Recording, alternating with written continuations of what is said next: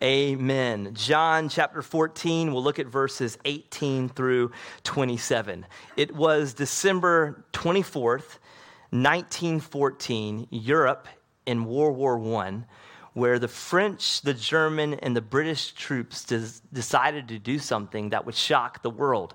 They decided to cease fire and they would slowly climb out of their trenches and they would meet together in the wide open field where they had previously shot across at each other. And they agreed to meet for this exchange of a Christmas greeting. And this happened all throughout uh, World War II, World War I on December 24th in 1914.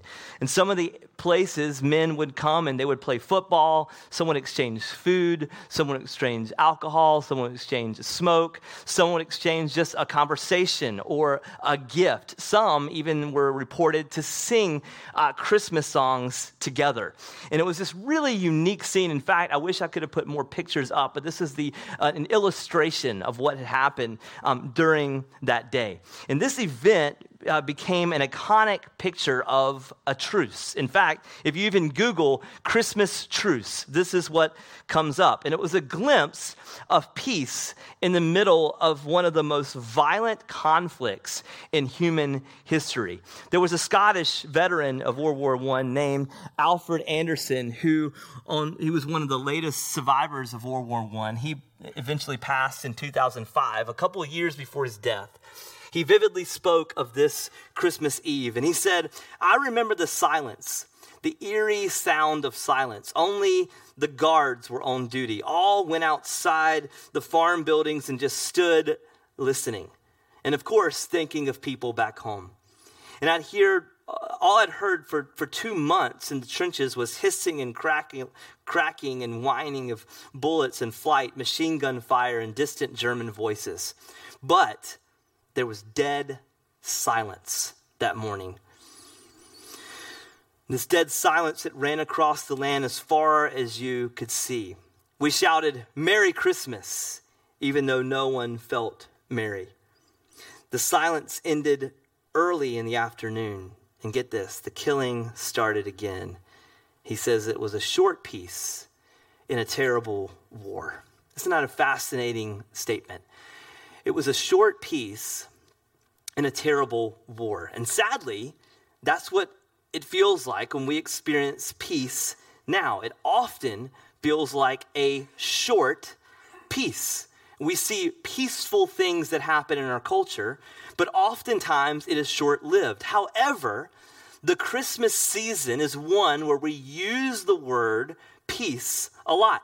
Or maybe you've heard the phrase or see the phrase a lot peace on earth. You see it in the phrase uh, in peace on earth, goodwill toward men, or the famous Christmas carol, Hark the Herald Angels Sing. We sing peace on earth and mercy mild, God and sinners reconciled. And so, what is it about this season that causes us to want peace or to talk about peace or to have the words up on our mantle of peace, love, or joy, or whatever it is? What is it about peace? Whereby soldiers who were enemies would cease fire and come together just to sing Christmas carols on a short setting. That's what we're going to unpack this morning. What is it about Christmas? What is it about Christ coming to the world that brings us peace? But the kind of peace that we're going to talk about is not a short lived peace. It's not one where we come back and fight again. Rather, this is a lasting peace.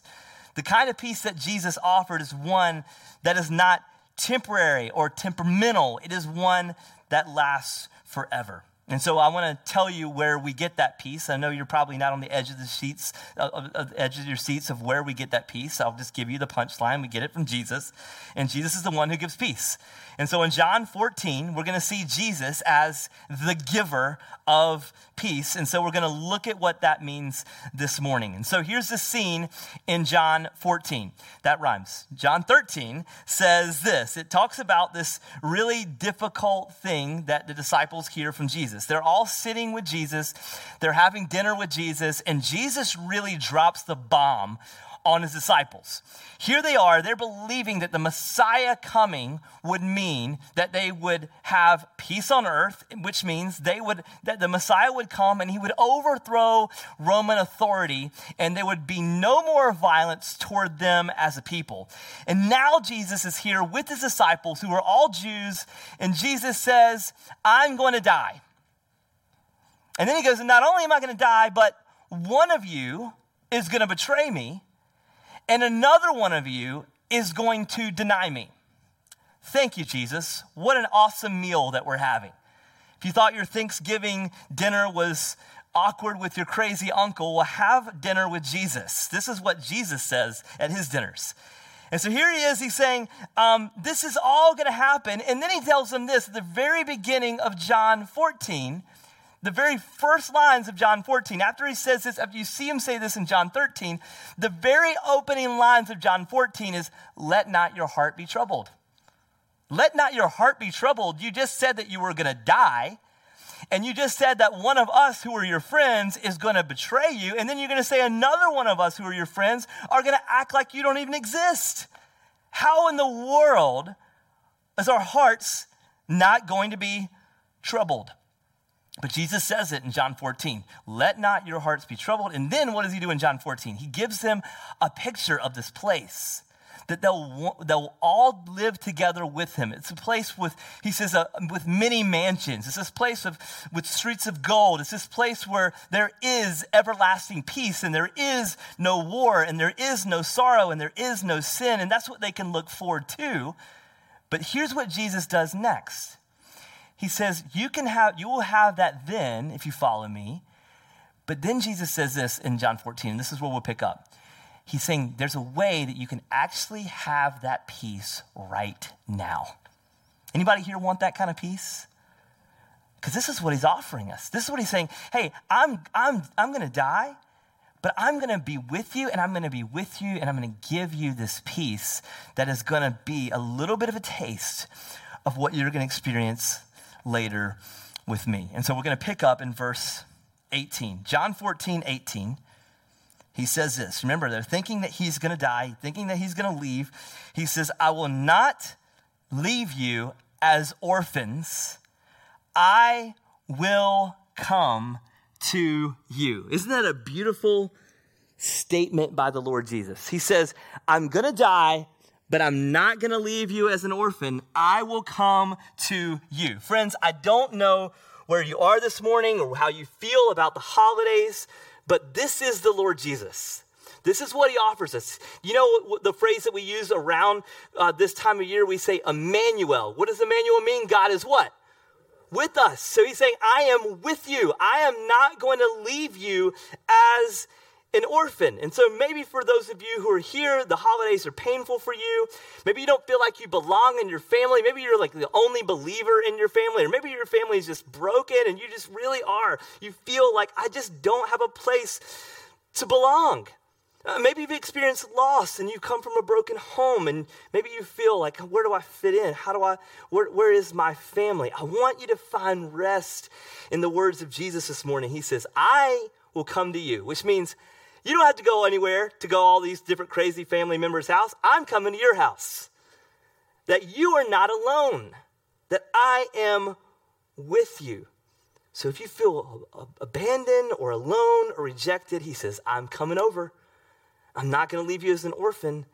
And, church, I want you to hear, if you don't hear anything else in this series, hear that this is the heart of the Lord Jesus. You are not alone. I am with you. I am Emmanuel. I am God with you. That's beautiful, church. Amen? And then he says this in verse 19. He says, Yet a little while, and the world will see me no more, but you will see me. And listen to this because I live, you will also live. In that day, you will know that I am in my Father, and you and me, and I am you. What? What are you talking about? Now you're talking about you're in the Father, and then we're in you. Like, what are you saying, Jesus? This would be a lot to take on. Again, they just heard that Jesus is going to die, and then he makes this statement that um, I, because you live, I will live. Well, how is that encouraging? Because you just said that you're going to die. So if we're living because you're living, what does it mean if you die? Doesn't it mean that we're also are going to die? Like, how is this? How is this all going to add up? Because, but here's the reality of this. This sounds like bad news to them, but for us, we live on this side of the cross. What do we know about Jesus' death? Jesus didn't stay in the grave. Jesus did resurrect. And so we know on this side of the cross that Jesus lives. But for them, Jesus is, is here now predicting his own resurrection. Yes, I'm going to die, but I'm also going to live. And now, when I live, I am going to live in you. That I'm going to be, that you and I are going to be united. There's going to be union with Christ.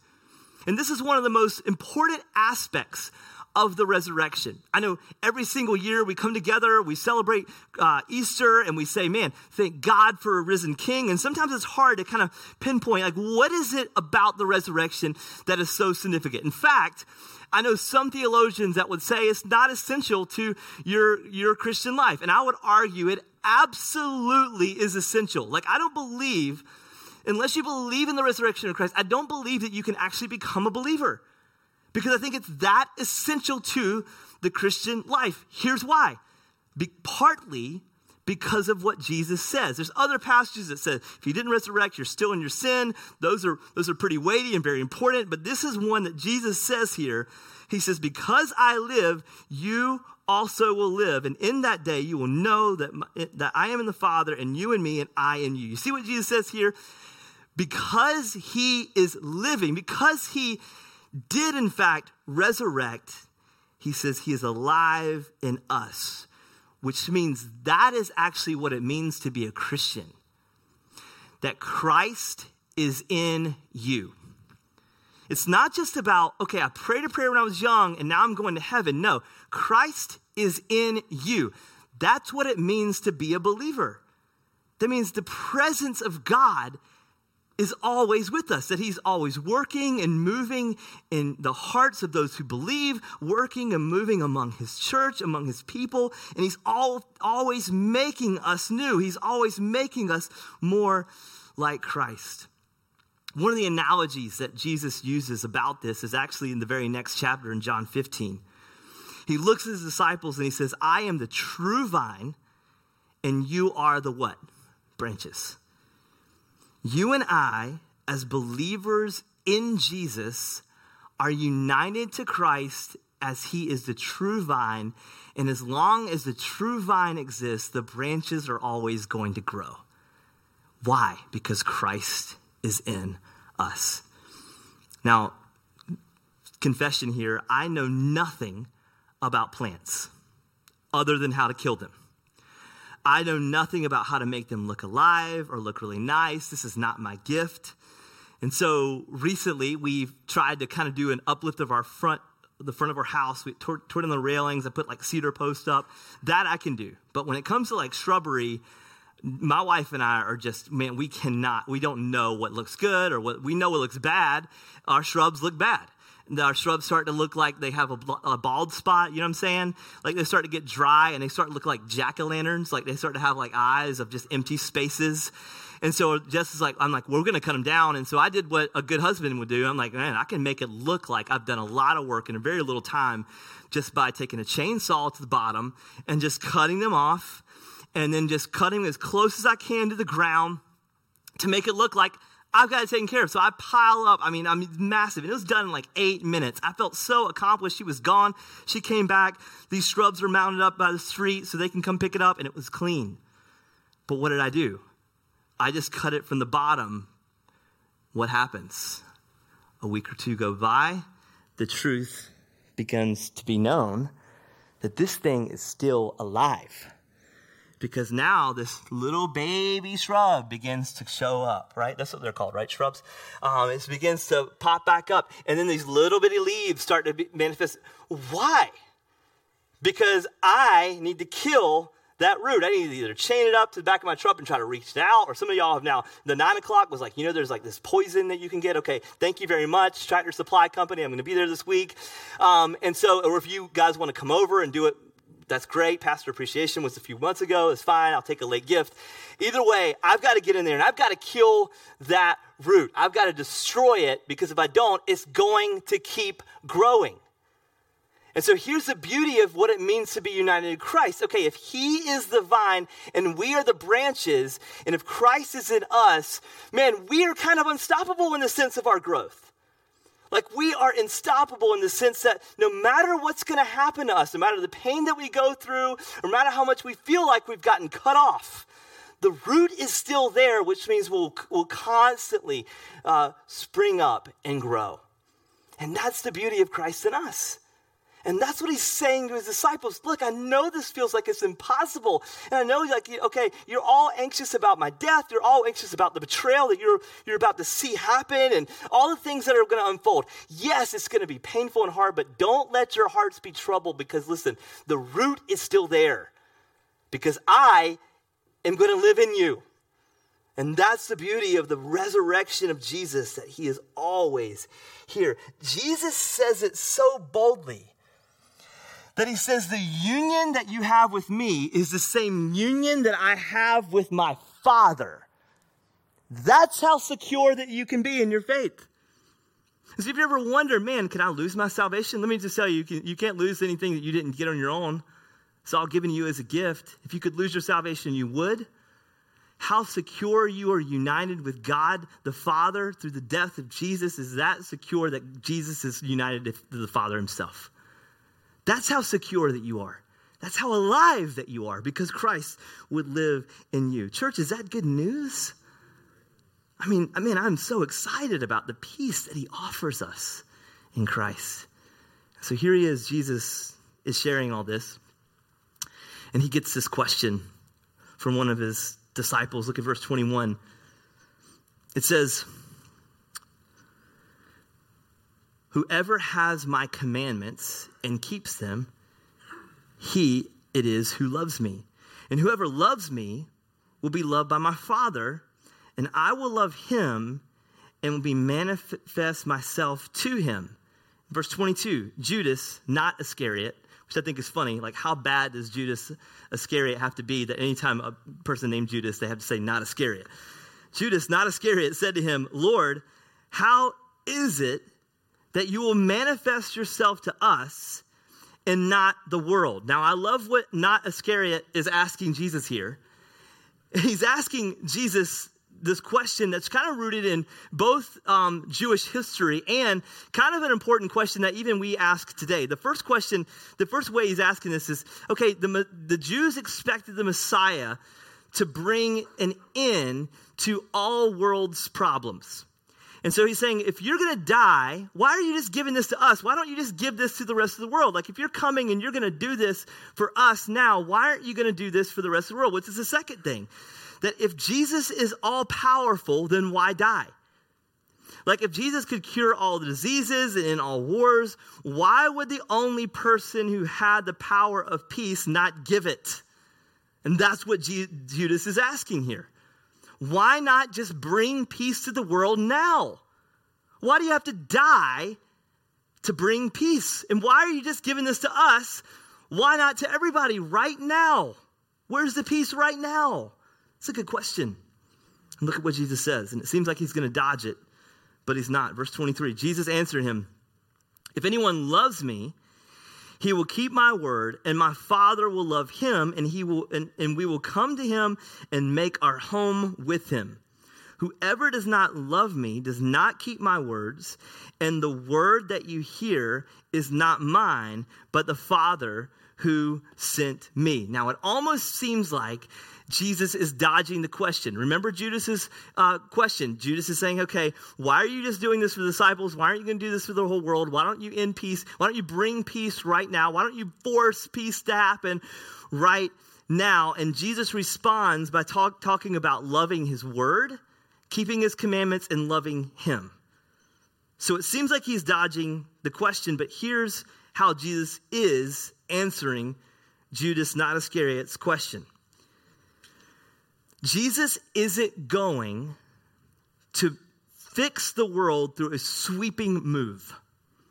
Jesus isn't going to bring about redemption and peace through control or force. Rather, he says, through keeping his word and loving him.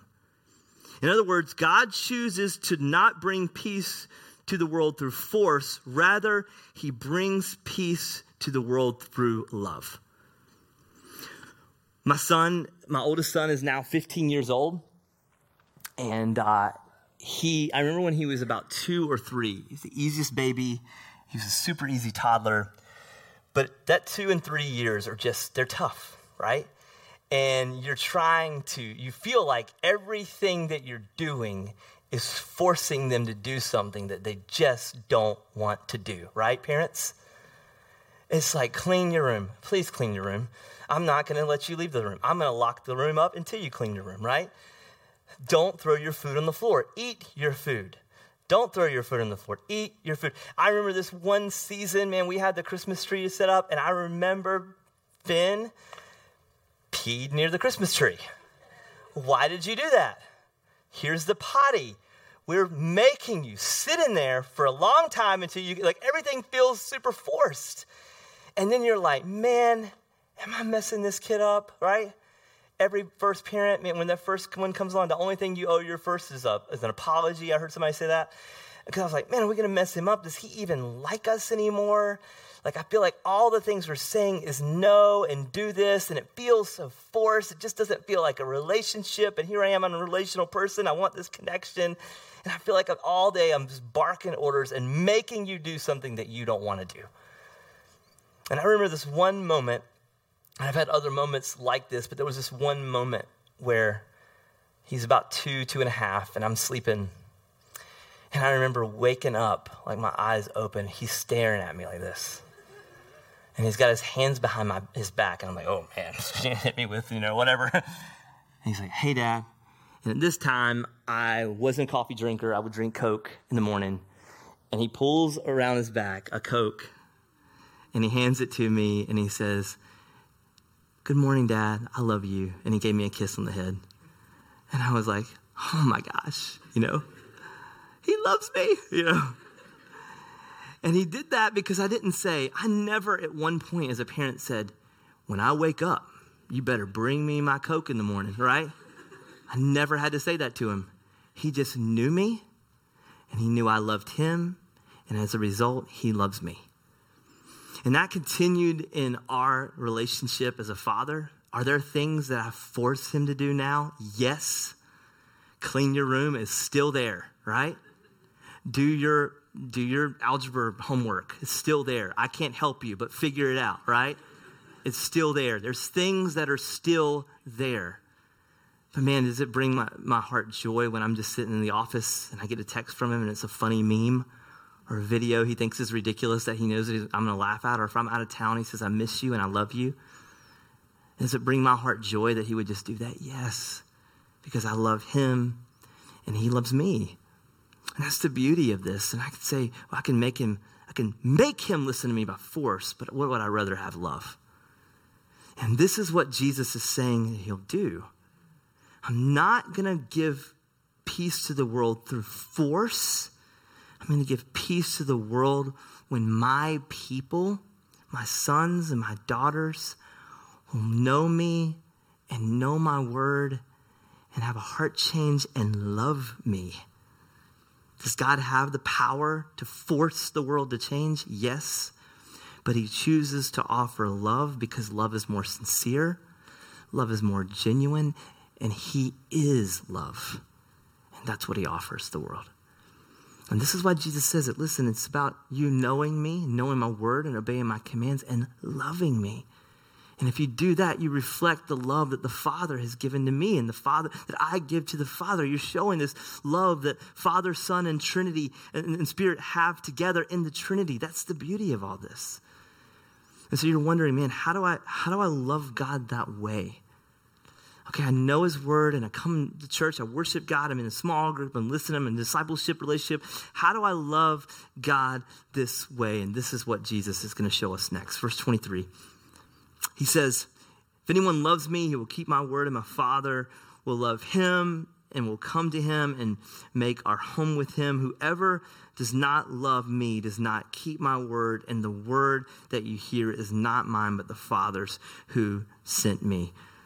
These things I have spoken to you while I am still with you. So Jesus saying, these are the things you need to know while you're with me. So take all this in, what I'm teaching you, what I'm showing you, obey my word. As a result, you're going to love me. But what happens when he leaves? This is what the answer that he, this is the question that he answers. But, verse 26, but the helper, the Holy Spirit, whom the Father will send in my name, he will teach you all things and bring to remembrance all that I have said to you. And then he says this I love this Peace I leave with you. My peace I give to you, not as the world gives, do I give to you. Let your hearts, let not your hearts be troubled, neither let them be afraid. Jesus is saying, I'm not going to leave you as orphans. The things I'm teaching you now, I want you to listen. But even as I leave, I'm going to give you a promise, Holy Spirit. And this promised Spirit, I'm going to call the Helper. He's going to bring to remembrance all things, and He's going to give you a peace. A peace that is not like the world's peace. What's the world's peace? Well, the world's peace is temporary. The world's peace is much like the event I described earlier in World War I.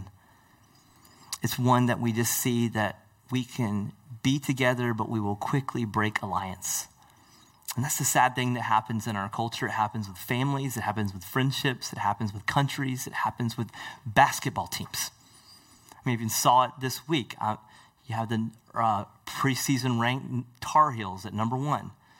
And then at the very beginning of the season, everybody's like, we're going to do it this year. We love these guys. What a great group of kids. What a great group of guys. We've got it this year. They, ha- they lose three games in a row, and what happens? Prima donnas, these punk kids, they think they are. Da, da, da. I'm not even going to watch another game. And then what happens? They start winning again. I told you all along, they got it. You know, we just kind of go back and forth, don't we? I mean, how many times do we see this even in our culture in the last few years? We're brothers and sisters in Christ. We're family. We're friends.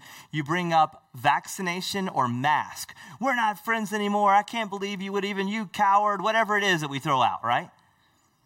And we, we do this so quickly. And thankfully, those conversations are less and less prevalent in our culture as we were a year ago. But I was so saddened of how quickly we see friends and family and believers in Jesus divide over these things. And so it's temporary, like the peace that we experience now. And Jesus says, Friends, brothers and sisters, let not your hearts be troubled. Like, I'm not going to leave you as an orphan. I'm going to send my helper, and I'm going to say, This is the peace I give you. And this is not a temperamental or shallow peace, it is a lasting peace. Jesus says, The Helper, the Holy Spirit, whom the Father will send in my name, he will teach you all things and bring to remembrance all that I've said to you. Peace I leave with you, my peace I give to you. And what Jesus does with this statement, first of all, he explains how the presence of Jesus would always be with him, and it would be through the indwelling spirit. And not only that, but he explains how we'll have peace, this internal, lasting peace. He says it's also through the indwelling Holy Spirit. And so peace begins in our hearts when we love Jesus. And when we fall in love with Jesus, the Bible tells us that we'll be given the Holy Spirit. And the Holy Spirit will call to mind everything that Jesus taught. The Holy Spirit, the role of the Holy Spirit is to illuminate Jesus in our life. In fact, Jesus says this in John, just a few chapters over in 16. He says in verse 12, I still have many things to say to you, but cannot bear them now. But listen to what he says, verse 13. When the Spirit of truth comes, he will guide you into all truth, for he will not speak of his own authority, but whatever he hears, he will speak, and he will declare to you the things that are to come. What will he do? What will the Spirit do? Jesus says he will glorify me for he will take what is mine and declare it to you. For all that the Father has is mine. Therefore, I said, He will take what is mine and declare it to you. So, what does the indwelling Holy Spirit do to us? He will promote Jesus in your life. He will illuminate Jesus in your life. In fact, in John 14, at the very beginning, the Holy Spirit, you know what he's called? The Spirit of Christ. Romans 8, Paul calls, um, Jesus, calls the Holy Spirit the Spirit of Christ. Why is he called the Spirit of Christ those two times? Because he's given a title of something that he actually does. He illuminates the Lord Jesus in your life. And I know the Holy Spirit is perhaps the most complex or misunderstood member of the Trinity, but one of the most foundational things you cannot miss the primary role of the Holy Spirit is to illuminate the person and work of Jesus Christ in our life. And so, anytime you hear a ministry or a person say, Well, I'm all about the Spirit, if you're all about the Spirit, what you're going to do is boast in Jesus because that's what the Holy Spirit does. And so, what the Holy Spirit does is boast in Jesus in your life. And so, if you are sensitive to the work and the move of the Holy Spirit, if you have the indwelling work of the Holy Spirit, you know what's going to kind of ooze out of you? Christ. And his work and his person and his words are going to start to show up in your life. And what does he do? Well, he recalls things for us. He brings things up for us. I don't know for some of you, I know many of you that, um, man, you grew up maybe in a, in a Christian background and maybe you didn't become a believer until later, but you grew up hearing all these stories about, you know, Samson or David and Goliath. Maybe you even memorized scripture. Um, maybe it was like a Christian school or Sunday school. You, you had to memorize all of these um, different verses. And then later you become a believer. And what happens? All those verses start to make sense and all these stories begin to tie into a grander narrative of Jesus, and you're like, where did that come from? You know what? You know where that came from? The Spirit. He brings those things up and he brings them to the right moment. Or maybe you're talking to a friend and you're saying, man, I, just need wisdom to share. And then all of a sudden, eloquently, this verse comes out and you sound like, you know, you sound like Shakespeare all of a sudden. You're like, where did that come from? The Spirit does that.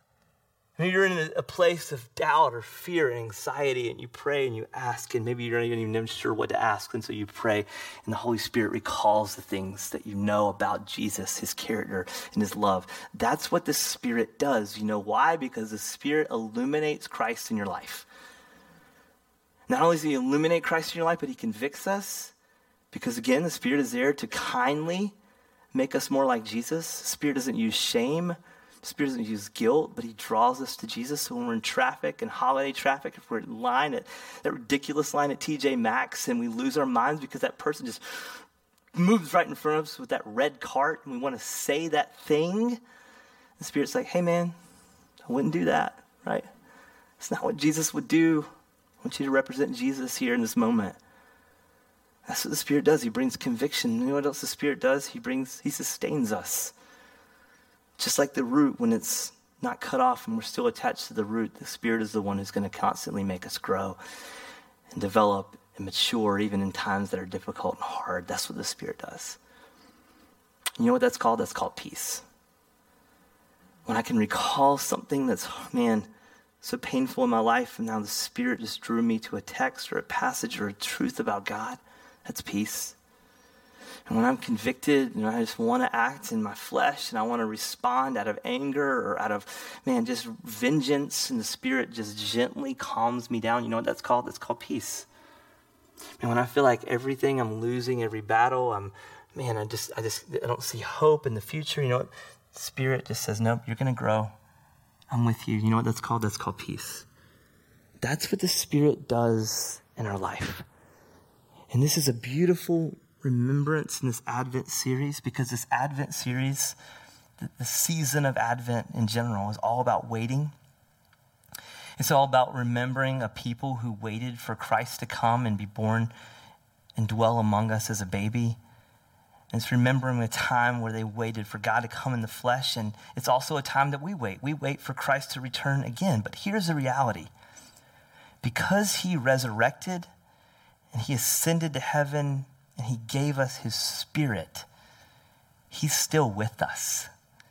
And Christmas represents God with us. And the Holy Spirit is forever with us, which means that God is forever with us. And one of the most beautiful aspects of Christmas is this that since Jesus was born, he's never stopped being present with us. And that's because of the indwelling spirit who gives us peace. And this church is lasting peace. And that's only true if you're a believer in Jesus. So I want to talk to you if you're a believer in Jesus this morning. And a believer in Jesus means that you believe that the story of Christ's coming is not just about a baby, but about a baby who was a perfect, sinless baby who grew up as a man and lived a perfect, sinless life and died in your place and rose from the grave. And the Bible says if you believe that truth through repentance and belief in the gospel, that you will not only be saved and have eternal life with him, but you now will have the indwelling spirit in your life. Here's what here's my encouragement for you. Christ is in you. And maybe you feel overwhelmed and grieved in this season because maybe this season represents loss. Maybe it's loss of a loved one or a relationship, family member, whatever it is. Maybe it represents that you are you feel alone. And what I want to say to you in this, if Jesus, if Christ is in you, Jesus says this, let not your hearts be troubled. Christ is in you. Maybe in this season you feel the need to hustle, to perform, to have the perfect Christmas, to buy the perfect gift. You got to make your family happy. You got to make the kids happy. You got to make the spouse happy. You got to make your friend happy. And whatever it is, maybe you're wondering, well, how, how can I ever live up to all these expectations? Friend, what Jesus says to you this morning, let not your hearts be troubled. Christ is in you. Maybe you're just over it. Maybe you feel like Scrooge. You just say, man, I hate the holidays. Shut up, Mariah Carey. I don't want to hear that song again. I get it. But maybe there's something here in this with you that God would have you more, pay more attention to. Maybe it's this peace. Have you found it? Let not your hearts be troubled with apathy. Let not your heart be troubled with hopelessness. Church, I want to tell you, Christ is in you. And maybe you're just in this space of being the consumer. Like, what am I going to get this year? I hope they remembered. Maybe I'll send them some hints. Maybe I'll send them a link. Maybe they'll remember. And there's nothing wrong with enjoying gifts. But if you're looking for gifts and things for lasting peace, you won't find it. And so, what Jesus would say to you is let not your hearts be troubled with consumerism. Christ is in you. And so, if you are a believer, this is what you can rest in Christ is in you. He did not leave you as an orphan, that He's with you. And this morning, if you're not a believer in Jesus, first of all, I want to say we are so glad that you're here this morning. You are always welcome here. And if you, we hope that you find the peace of Christ this morning because it is a lasting peace. It is not one that is temperamental or temporary, where the Father says, Hey, son, daughter, you are not alone. And so Jesus says this, and I'm going to end this with what Jesus says at the beginning of John 14 to his disciples when they were troubled. He says, Let not your hearts be troubled. Believe in God, believe also in me. In my Father's house are many rooms. If it were not so, would I have told you that I go and prepare a place for you? And if I go and prepare a place for you, I will come again, and I will take you to myself, that where I am, you may be also. And you know the way to where I am going. And then in verse 6, he says, I am the way, the truth, and the life. No one comes to the Father except through me. If you had known me, you have known my Father. From now on, you do know him and have seen him. Friends, Jesus offers peace, and that peace is found in him. And so if you're here this morning and you don't know him, he says, I'm the way, the truth, and the life. No one, as the Father, no one really has peace unless they know me. And the scriptures would say you could cry out to him, and you know what Jesus says? I'm not going to leave you as an orphan. I will come to you, and I will know you, and you will know me. That's good news, church. Let's pray. Father.